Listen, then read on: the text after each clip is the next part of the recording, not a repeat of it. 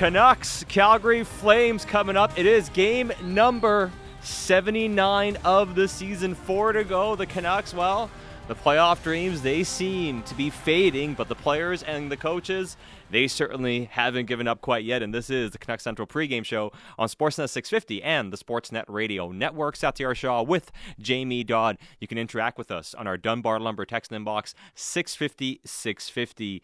And we have Batch and Hershey calling the game, and uh, we'll catch up with him with them coming up in a bit. We'll hear from head coach Bruce Boudreau behind the bench with Boudreau and Batch coming up a bit later, and we'll get to the player spotlight as well. But First things first, Jamie, the Canucks, they have a game which doesn't have the import we had hoped it would have, considering what has happened the last two games where they've dropped three out of a possible four points against Ottawa and the Minnesota Wild. But everything you hear from the players and everything you hear mm-hmm. from the coaches, as you would expect, has been we're not giving up yet. And yeah, that was Boudreau talking immediately after the game in Minnesota, right? And you understand it as long as there's a mathematical chance, especially this late in the season, right? It's not as if they're, you know, they're clinging on and it's 20 games to go. There's only four more games left. So if there's a mathematical chance, you understand why that's going to be the mentality.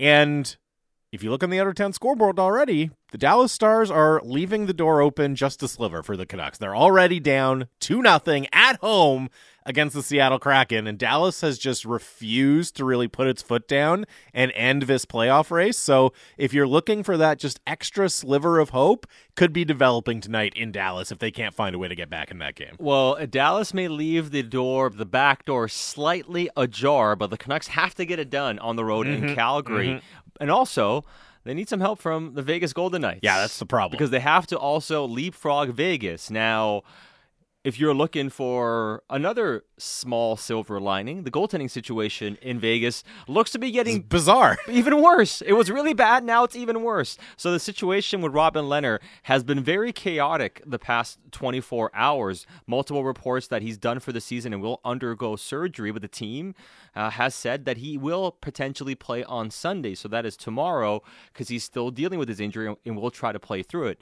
Elliot Friedman was just on Hockey Night in Canada and mentioned that Lehner, to nobody's surprise, has been playing hurt, and that's why his game has suffered, and that's why he's not uh, taking a part in practice. But Vegas is still planning on playing him, which means you have a hurt Robin Lehner at best playing for you. So if you're if you're trying to be the eternal optimist, the Dallas Stars, as you mentioned, currently losing at home against Seattle and the Vegas Golden Knights, potentially stubbing their toe with their goaltending situation. Yeah, and just to get everyone caught up on where the playoff race stands in the race for the second wild card spot in the Western Conference, Dallas has 91 points. Uh, Vegas 89, the Canucks 87. They've all played the same number of games. Of course, Dallas is playing Seattle right now and losing. So the Canucks are four points be- behind with four games to go. We'll see what happens with Dallas and Seattle tonight. Uh, Vegas doesn't play tonight, but they host San Jose tomorrow. So a, a, chance for the Canucks to potentially gain a little bit of ground on Dallas, depending on how things shake out, but they would still have to leapfrog Vegas, who's two points up and holds the tiebreaker right now, uh, before they tr- start to track down Dallas. Well, that's the thing. So what you need to do is win out and hope that Vegas loses Stumbles. three point points. Yeah. So out of the four remaining games for Vegas, they can they have to lose at least three points, and that is if Vancouver wins out these final four games. So that is the situation when it comes to the playoff race. Still very much a long shot, but as mentioned, two teams in front of the Canucks not exactly excelling no. at the right time. Uh, Vegas has won one game recently, but they've been on a bit of bit of a swoon, but not too bad. But of course, the Dallas Stars, three straight, potentially four if they keep and lose tonight.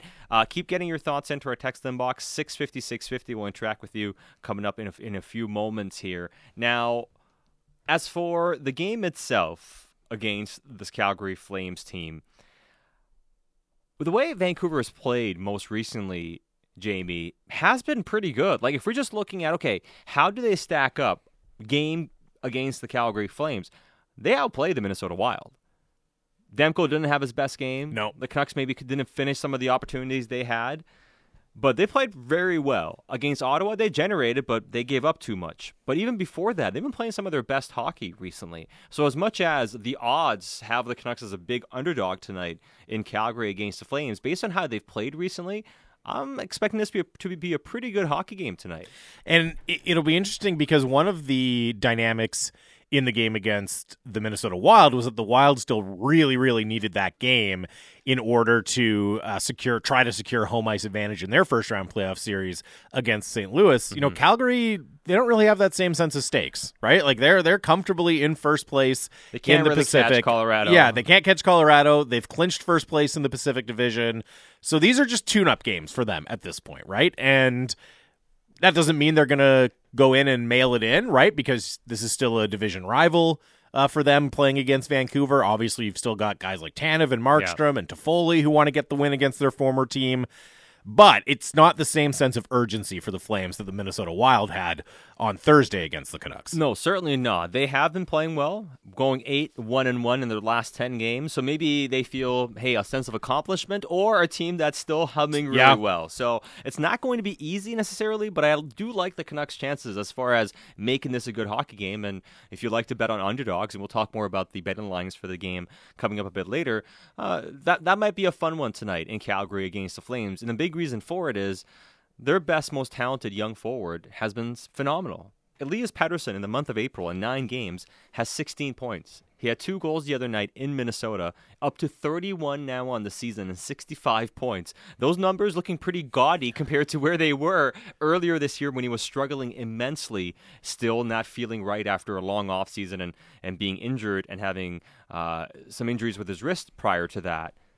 But the way he's played recently, you're talking about a guy that can put a team on his back essentially. As long as Thatcher Demko gets a few, you know, makes the saves they need, you feel good about the Canucks finding a way to score two, three goals with the way Pettersson's going. He, he's having arguably his best stretch of hockey in his NHL career. You know, maybe you can find uh, you want to point to his first ten games, right, when he broke onto the scene, or a, stretch in his second year when the lotto line was really cl- clicking. But I think you could look at not just the last you know nine games in April, but stretch it all the way back to when he really started breaking out in January, in the middle of January or late January, I, I could argue that this is the best stretch of hockey he's played in his career. And you just think about the fact that there's a very good chance he's going to lead this team in goal scoring, right? Mm. He had six goals in the middle of January, yeah. Sat. And the fact that he's going to surpass guys like Miller and Horvat, and I know Horvat's injured, otherwise it might be a different story.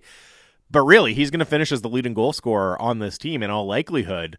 And that is a remarkable turnaround. And the consistency that he's shown in the last half of the season, almost 40 games now, you know, he has been the best player on the ice on a pretty regular basis in that stretch. Yeah, he's been phenomenal. And, you know, his two way games also been really good during this entire span. And that, that's what makes it exciting. It's not just about scoring points. I mean, you're making an impact on both sides of the ice and both ends of the ice. And right now, with him having to play center with Horvat out, which is his natural position in the NHL, I just see a different level that he's able to attain. And as long as you have him going and JT Miller being doing what he's doing, I mean, the Canucks have a chance. We'll get to Conor Garland a bit more in depth in the player spotlight, but he's a guy who's been playing a lot better. He's, you know, having a career season despite the fact that it's not at the level he wants. 46 points a career high, the most assists he's had, you know, with 29.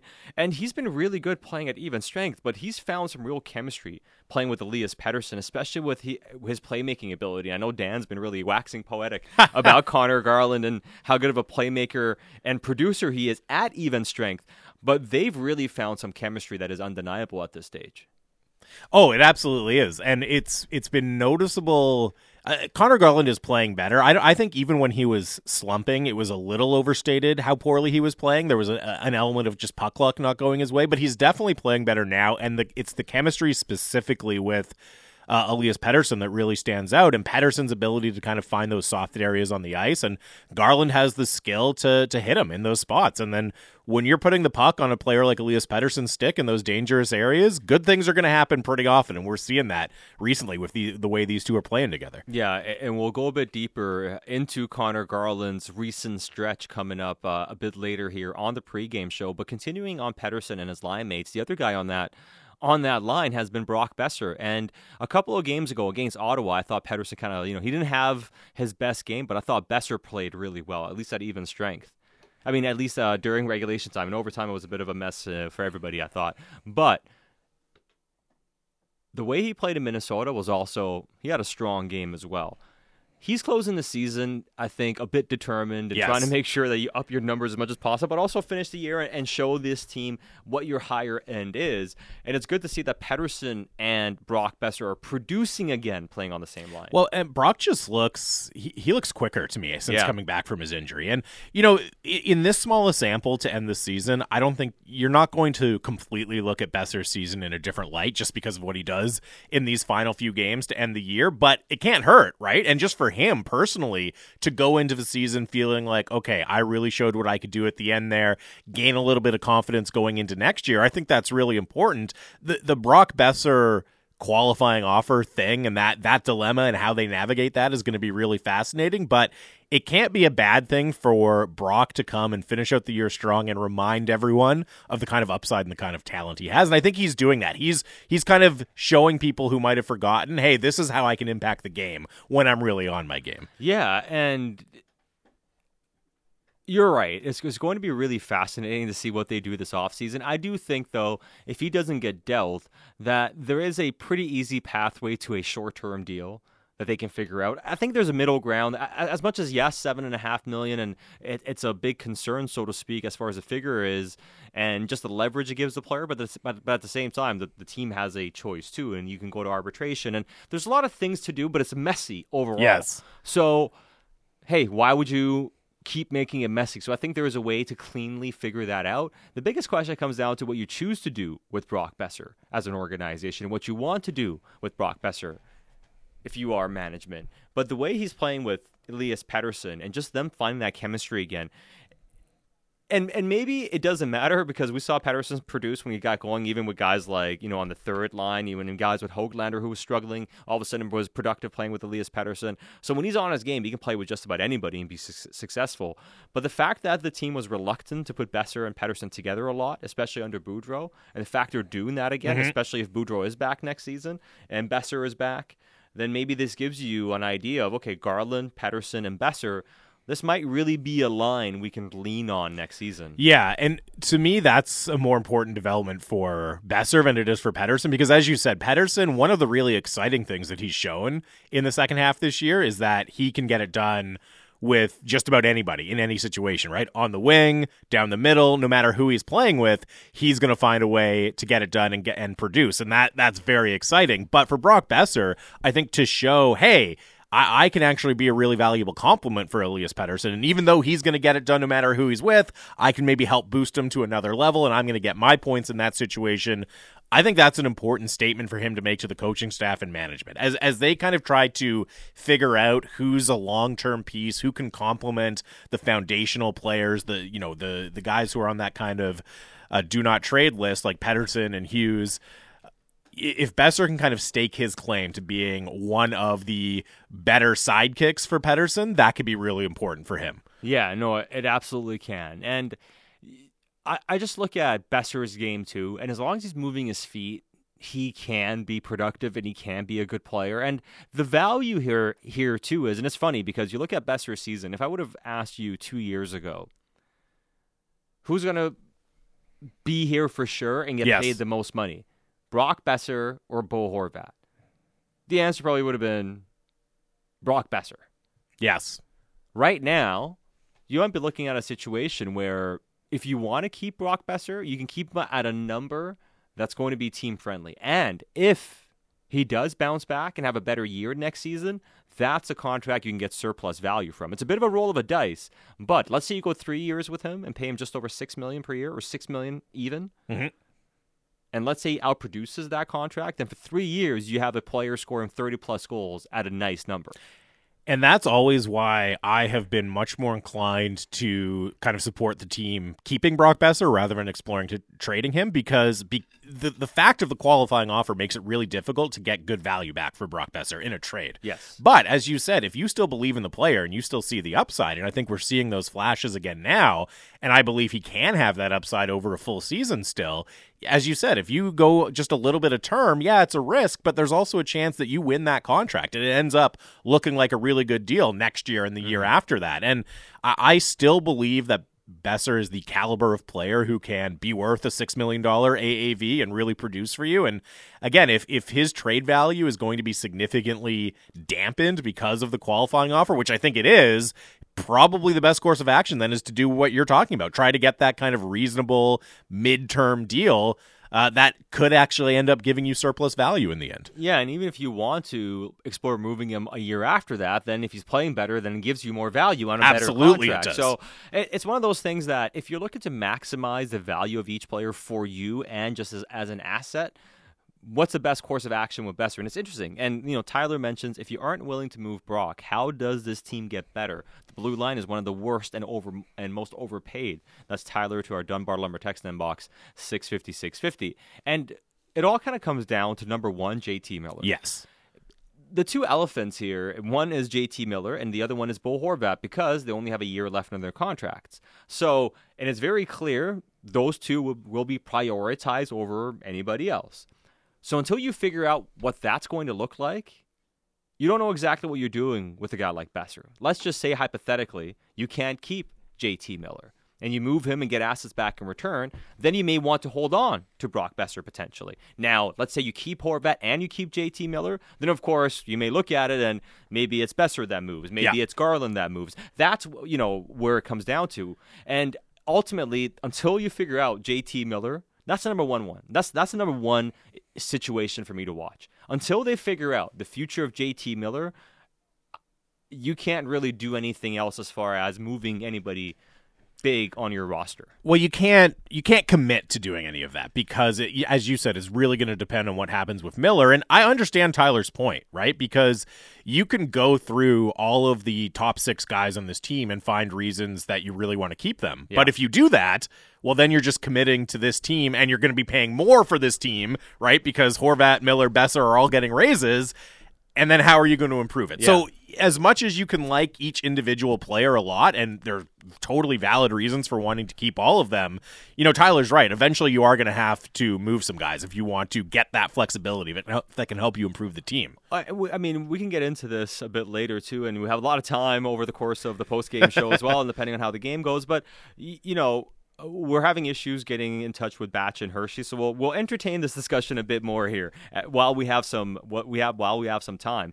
But the reality of this team is, and they've done a commendable job. They've done an incredible job bouncing back under Boudreau, but they're capped out, and this is the team. You have room to bring everybody back next year. You don't have room for anything else, really. Some minor little things here and there you can do, but nothing significant. No, nothing significant. And the other thing is, you don't have a ton of prospects coming. You have a couple, you know, and Rathbone, of course, Podkolzin's playing well for you and, you know, is going to excel. Klimovich, ETA is to be determined. The other guys, I'm not sure anybody's really ready yet, even Jett Woo and those guys on the back end. And a lot of those guys project more as down the lineup pieces, yeah. right? Not real needle movers necessarily. Yeah. So there is going to have to be guys coming. So what do you what you have to do is two things. One, you got to clear some cap space, and the other thing you have to do is get some long term assets as well that are able to supplement your roster in two years. When all of a sudden you got to pay Pettersson more, you got to pay other guys more, and then you're capped out, but you're a good team and you're a cup contender potentially. You need cheap guys coming up then. So you have to set yourself up to have success, not only to get to that next tier and become a contender, but then be able to support being a contender. And that's going to take a few hard decisions this offseason. It's going to suck a little bit, but it won't be this massive step back. They'll still be competitive next year, I believe, even if they move one big player on the team. But you have to do something to give yourself some futures and flexibility and then take a step in a year's time and then have a few players that will fill in and help you. You got to build a five year plan. And building a five year plan means cap space and having some assets. But at the same time, you're not tearing it all the way down. You're trying to still be competitive next season. So it's going to be a bit of a tightrope, but there has to be one hard decision made and one way to get some future long-term assets. Defense, you need to. You got to reshape that. But as far as supplement your supplementing your team is setting yourself up for long-term success, that's what it will come down to this offseason. And, and uh, to your point about the team still being competitive next year, even if they make some of these hard decisions. Look, I get it. You know, JT Miller, he's the team's leading scorer. He's been phenomenal this year. There's no question about it. He's an extremely, extremely impactful player. So yeah, if you do decide to trade him and you're getting mostly futures in return, that's a big hole to fill. But you also look at it. If you can get a full year of Elias Pettersson playing at something close to his level that he's played in the second half, that offsets a certain part of that, right? If you get a bounce back year from Brock Boeser, that offsets a certain part of that. You still have Quinn Hughes, you still have Thatcher Demko, and then if you open up that salary cap flexibility and you make, you know, two or three smart bets on low cost guys, like even look at a Travis Dermott, right, who's come in and yeah. done a pretty good job on the third pair. If you find another, you know, two, three players like that, not making a ton of money, available for relatively cheap, but have a little bit of upside, you know, all of a sudden you could find yourself in a pretty similar position on that playoff bubble. And if things break break right, you might even find a way to sneak in. Yeah, and uh, you're not going to be in a drastically different position than you are in now, especially if Podkolzin takes a step next yeah. season as well. That's a good if point. he's able to do that, then you might get some internal improvements to keep you at the same tier. And this is something we got into on Canucks Central on Friday. What tier are the Canucks in? They're not in the top Stanley Cup contender tier that's like three or four teams or two if you want if you want to say just tampa and or whatever and you know colorado if you want to say something like that but it's essentially four teams for me tampa florida carolina and colorado. And then you have other teams about a group of five or six that are that next tier of contender. The blues are in that group and you know the calgary the flames Wild, the, the flames the flames the leafs. been, the leafs. I mean those are the teams that are uh, slightly above where you are right now. And then the canucks are in that next tier where Edmonton is, LA is, Dallas is. That, that's where the Canucks yeah. are. Nashville. Nashville. Yeah. In a good year, you're a playoff team, like they should be this year if they didn't have a bad start. But that's kind of your ceiling. You want to get above that. And in order to do that, you have to give yourself some flexibility and make some, you know, tough decisions and set yourself up for that. So you can't bring everyone back, but it's not going to be a case of everybody goes. But it all comes down to bringing it back for full circle. What do you do with Brock Boeser? To me, it kind of comes down to what you do with JT Miller first because he's the guy. If you can't keep him, you got to move him. You'll get a bunch of assets and you'll get flexibility, and then you may not need to go and do other things. You may be more ready to bring other guys back. And if the thing with JT Miller is, if you do find a way to extend him that makes sense for the team and he's willing to sign, then you're looking at Garland and Boeser, and you feel like almost one of them almost has to go at that point, right? If you're committing to both Miller and Horvat long term, if that's something you decide to do, then it pretty much, if you're going to make moves and you're going to free up salary cap space, it pretty much falls on Garland and Boeser. Now, I could see a world potentially where Miller is traded and one of Garland or Boeser is traded, right? I, yeah. I, could see that for sure. But if if Miller sticks around, then it feels like almost a certainty that one of those two will go. Well, I mean, and that's the big thing. Uh, this text unsigned, I think everyone has bought into the radio pundits' view that the D is a disaster. Ninth best goals against. That's not all Demko. Even Rutherford remarked he liked the D. Uh, Rutherford did say he didn't think the D is as bad as people make it out to be. And if anything, I mean, you know, I've been a proponent of this D isn't as bad as people make it out to be. Even this earlier this year when people pointed at this team struggling, and as much as they said the D is bad, your stars were struggling. I mean, Pettersson wasn't producing, yeah. Boeser wasn't scoring. I mean, when those and Horvat wasn't producing earlier this year. When those things happen, that's why you struggled, not because your defense, who was fine earlier this year, they've been fine. They have been. They've been average and with goaltending, they've been above average. Yeah, that, that's so, the thing with the ninth best goals against average. A lot of that is Demko. Not is. all of it. I mean, they're not. They're not to to the point of the texter. They're not the thirty first no, best defense, no. and they're getting ninth best because no. of goaltending. So they're better. They're average. The issue is it's not efficient with the amount of money spent on it.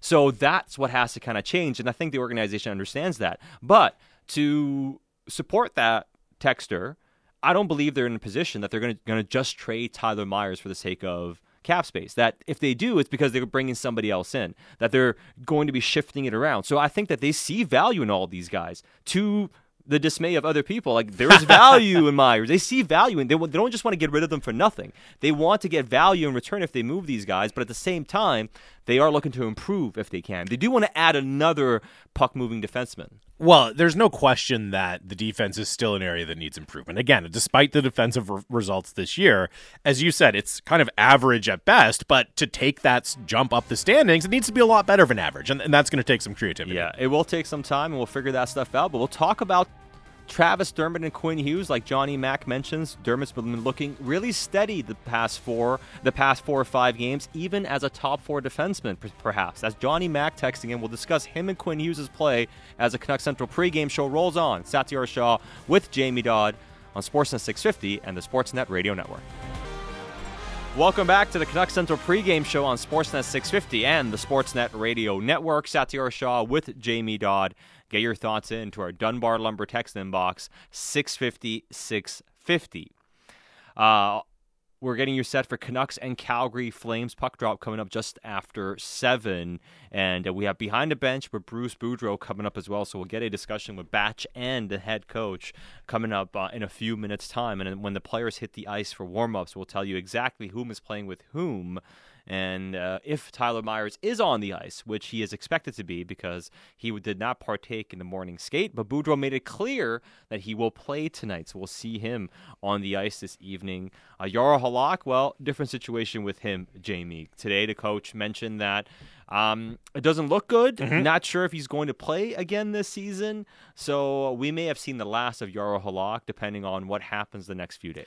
Yeah, and tough break for Halak, who obviously did not have the season he wanted to have here, although he did rebound a lot from that really disastrous two game stretch in the middle of the season and was actually playing some pretty good hockey until he got injured uh, against Ottawa. And kind of a good news, bad news situation, depending on your perspective. If you're Jaro Halak, you're going to finish just short of getting that 905 yeah. save percentage bonus. Obviously, that does, means it's not going to go on the Canucks cap next year, but I do feel for the guy a little bit because if he, if he stays in that Ottawa game, you never know. He might have had a chance to get it. Yeah, no, I mean, it could have happened. So it doesn't it doesn't look like it's going to work for him, but at the same time, for the Canucks, well, you save a bit of money on the bonus yes. if, if, that happens. So we'll see ultimately what goes on with him. Now, uh, we mentioned in the f- opening segment of the pregame show uh, the Canucks lot in life when it comes to the playoff chase. And if there was going to be a miracle of miracles, it would have to be the Dallas Stars imploding and Vegas imploding with their goaltending situation.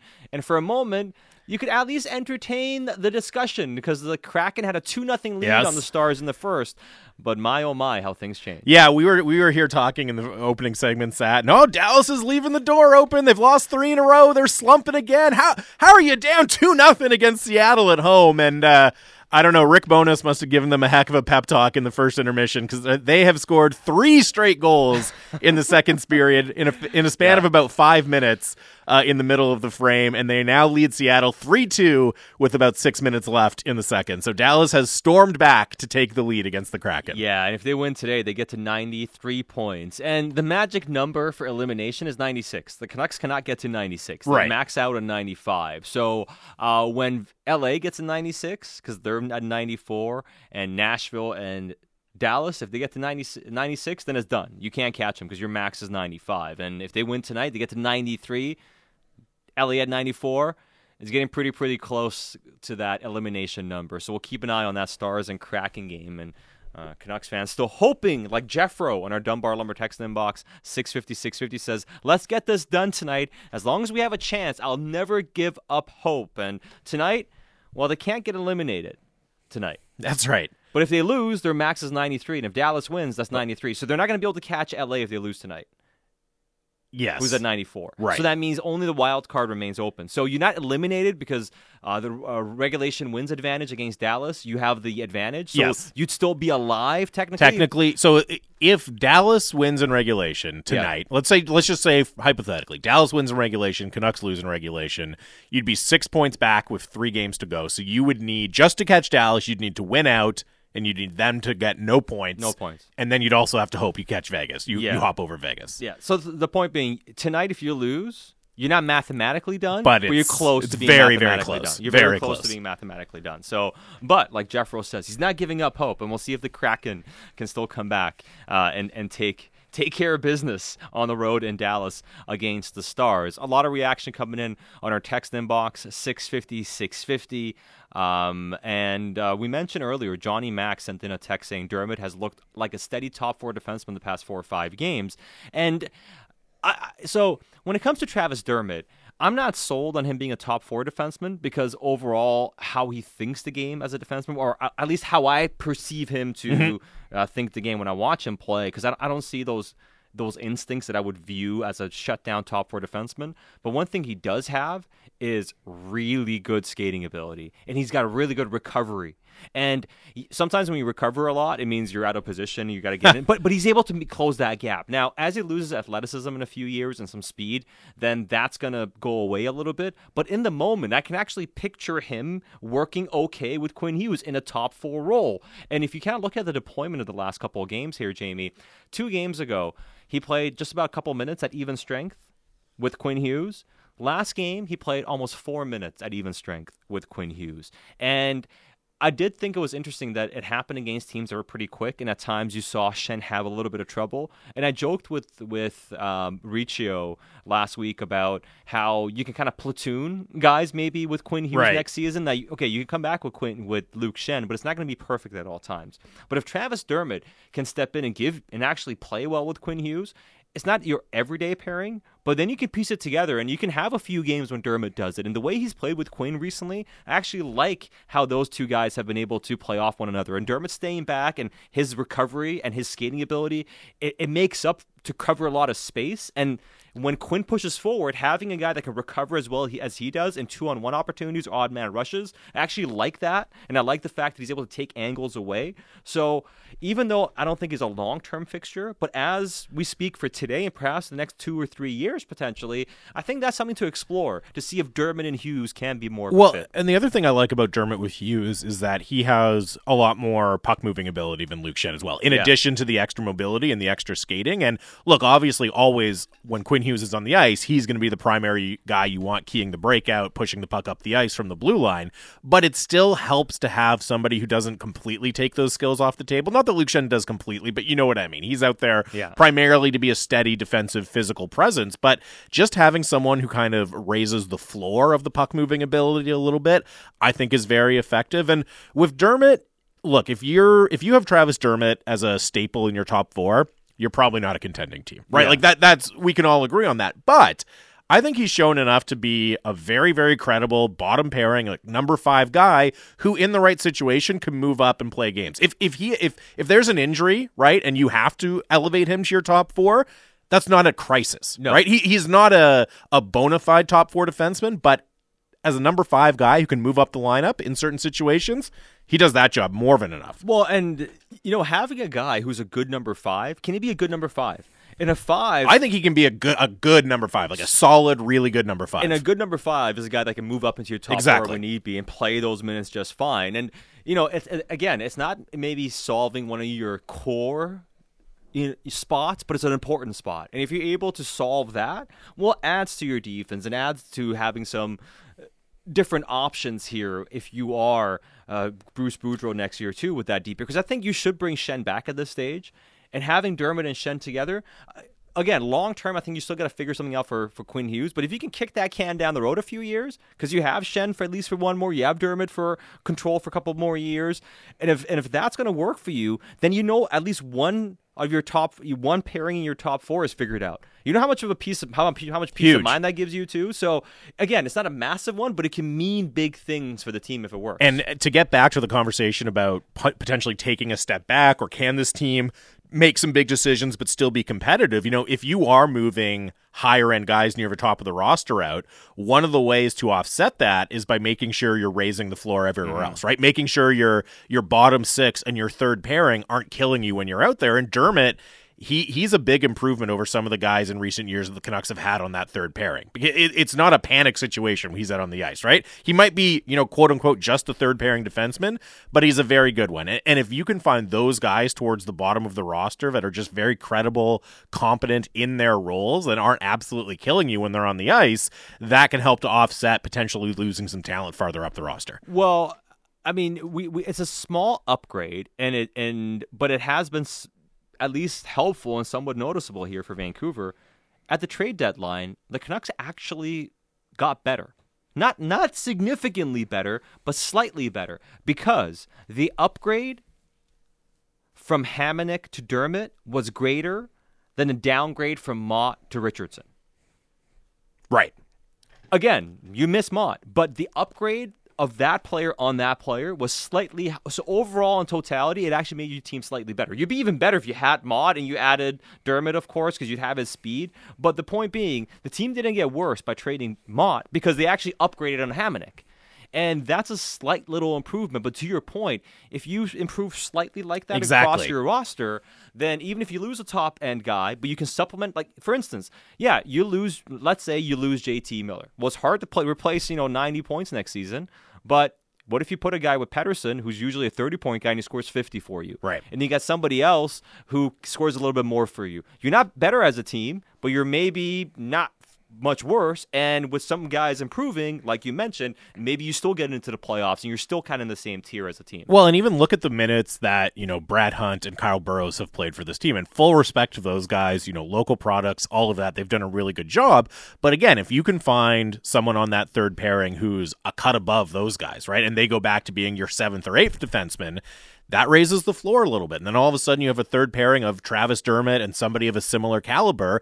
Well, that's a lot better than a lot of the third pairings that have got minutes for you this season. And again, you know, upgrading your third pair is never going to be a substitute for losing a superstar like JT Miller if that's the route you go. Yeah. But if you make enough of those little incremental improvements all around the roster, and maybe you do take some bets that Yeah. pay off even more than that, you can find a way to still be competitive and in the playoff race. Yeah, no, absolutely. So uh, as far as Travis Dermott is com- uh, concerned, has been playing a lot better recently, and him and Quinn Hughes watch out to see if they play some more as a duo tonight. Despite the fact that Schenn and Hughes will will start the game as a D pair this evening as the Canucks visit the Calgary Flames. We'll continue the discussion. We'll get into uh, more of your text messages as well on our text inbox 650 650. We'll do the player spotlight on Conor Garland, and we'll hear, hear from head coach Bruce Boudreau as the Canucks Central pregame show rolls on on the home of your Canucks, Sportsnet 650.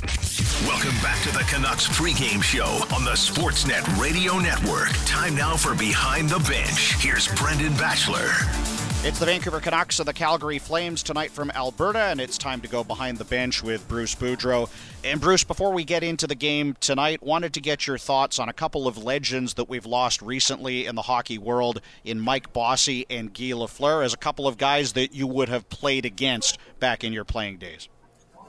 Yeah, it's it's uh, it's unfortunate that we're losing. Uh, it seems like this year we've lost a lot of uh, people in, in our business, and and these two probably are well, obviously the two best that uh, we've lost. Everybody's important, but like I played against both of them, and both I was in awe every time I played against them. And uh, uh, with Lafleur, you could just see the like the hair flowing. This is my memory of, of him just whizzing by me. I wasn't a great skater, but I mean, he uh, would whiz by, and every time he touched the puck in the forum, uh, the crowd would go crazy. Uh, uh, Mike Bossy was just a, a special player that you think you could get him. You'd look at him and say, he's not that special. And the next thing you know, the puck's in the net. Two of the greatest players uh, this league is known, and it's uh, we'll miss them for sure. Absolutely. And as we turn the focus back to your team, wanted to ask about Brad Richardson. He breaks his nose last game, comes back. He's chipped in with a couple of goals since he arrived at the trade deadline, 37 years of age now. What has he brought to this group in his short time with the Canucks so far? Well, I mean, I think he's been a great uh, uh, contributor in ways that people don't see uh, on the ice sometimes. I mean, yes, he's scored. Yes, he's uh, done a great job penalty killing. He'll block shots. He'll do all of that.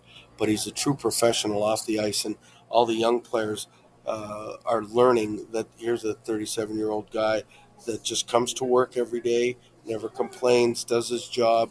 And it, you know, if I was looking at that, I'd be going, man, I want to be like that.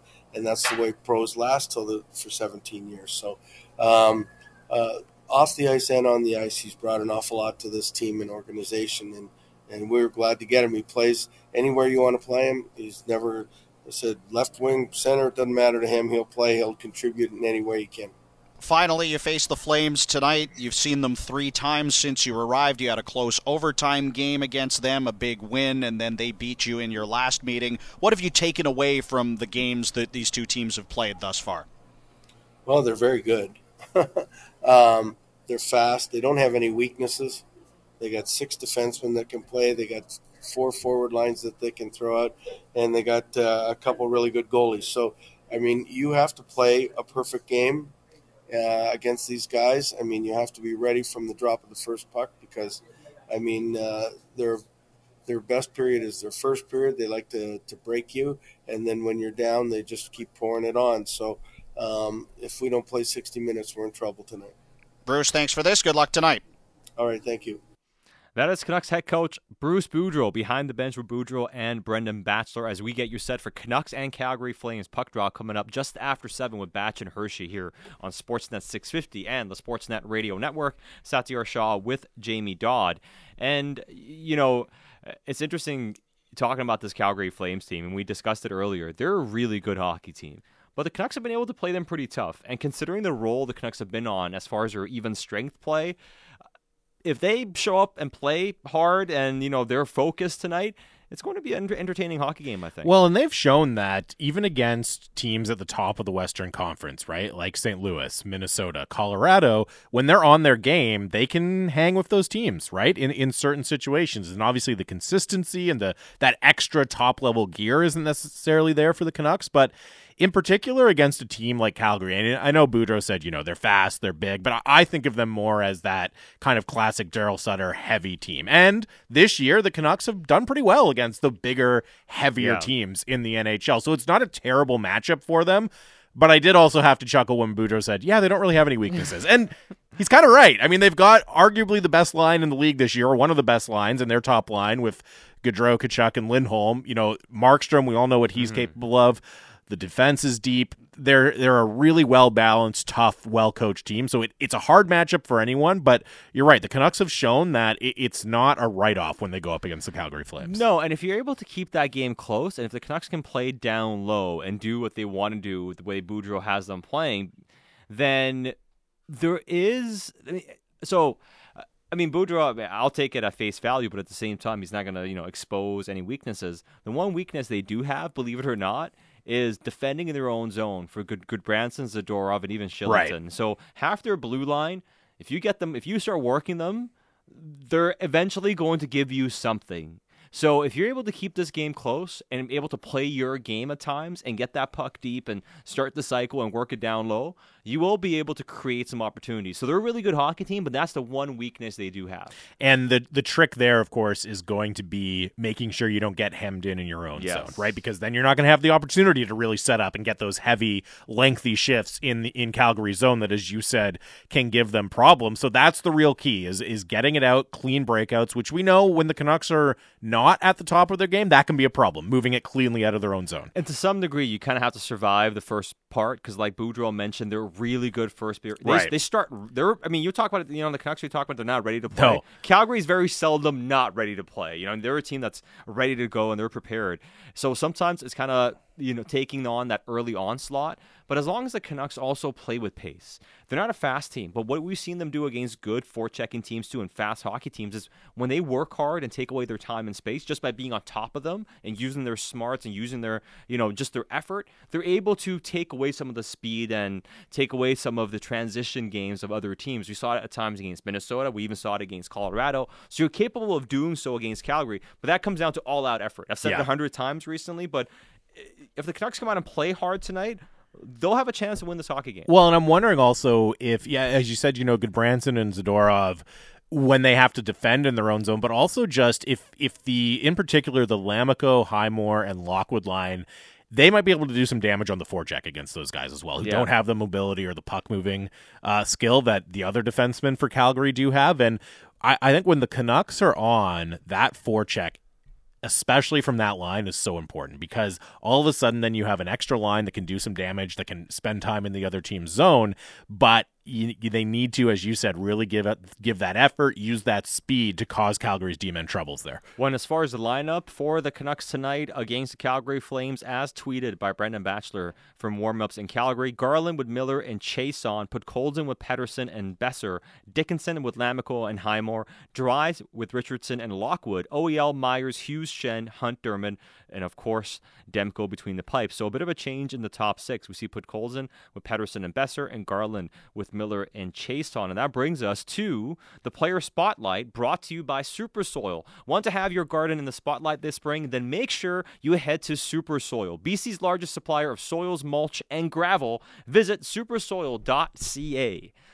And the player spotlight is on Conor Garland, who has been red hot recently 11 points in his last 10 games, three goals, eight assists, and he's playing 17 minutes and 25 seconds per game. And all those points are coming at even strength. Mm-hmm. So the last 10 games, he's been red hot. And also, what he's showing is when you give him more ice time at even strength, he is more productive. Because as you've been mentioning as well for quite some time, Jamie, at even strength, Garland's had the best production on the team by scoring rates. On a per minute basis, he's been right there with JT Miller. Uh, points per 60 at even strength. And so the whole kind of idea that he's been really struggling, a lot of that just comes down to one, as I said, there was a downturn with puck luck in the middle of the season, but also just the fact that he doesn't play on power play one, and he doesn't necessarily get a ton of five on five ice time either. So it's no surprise that as his minutes have gone up and he's gotten a chance to play with Elias Pettersson, that you're seeing those points start to come for Conor Garland he's been a very dependable, productive five on five player for pretty much the whole season. No, he really has been. And now that he's playing a bit more, but he's also, I mean, now, now that he's playing a bit more and he's playing He's well, playing better, too. He's playing better, yeah. he is. And now that he's playing a bit more and he's playing well, he's productive. Because if you go back to the first 10 games of the season, he was playing about the same amount of minutes. Yes. And he was productive. And that's when he was really racking points up. He was. So it's one of those things where you give him ice time, he will score. But to your point, he is playing better. Because uh, for that stretch when he was struggling in the 19 games without a goal, he was playing on the outside too much. And not only himself, he wasn't getting the puck to the inside enough. And That's changed dramatically. Well, and I think it's pretty clear his confidence took a hit there too. Yeah. I mean, you remember when we interviewed him, right? And he said, "Oh yeah, my my season's been garbage since day one." Yeah, yeah he was really hard. On or himself. obviously was not. He was really un- displeased with how he was playing, and that's that's always going to affect you a little bit. It's so hard not to let that affect how what you go out there and do. But he's back to playing very close to what he was doing at the beginning of the year, or even better at this point Yeah. with Elias Pettersson. No, he's been playing really well and with Pettersson, but tonight he is playing with JT Miller. Now, we mentioned the Canucks are big underdogs in this game, and they really are. On the money line, they're at 2.75 versus Calgary, who's a favorite at 1.46 on home ice. So when it comes to if you think the Canucks can win tonight's game, there is a little bit of value in making that wager. Now, as far as some of the prop bets are concerned, Marcus and Gibson's uh, text text into our Dunbar Lumber text inbox 650 650, um, and he says take Petey as a first goal scorer tonight at 12 to one. There's a lot of juice there. That's Marcus and Gibson's, and the way Pettersson's been red hot he very well could score the first goal in this game. I don't think there's it, when Pettersson's playing like this. I have a hard time arguing with the idea of betting on him. He he's playing really well. Well, and also as far as Pettersson is concerned in general, like he's been he's been a good guy to bet on. Even on any time goals, he's at 2.87 tonight. So even on any time, there's I like some that. value in making that wager as well. And that is Play Now Sports, your local BC sports book. We'll get to the game coming up just after 7. It is Batch and Hershey with the call. Canucks in Calgary against the Flames. Satiar Shah, Jamie Dodd. We'll be back during intermissions and the postgame show on Sportsnet 650 and the Sportsnet Radio Network.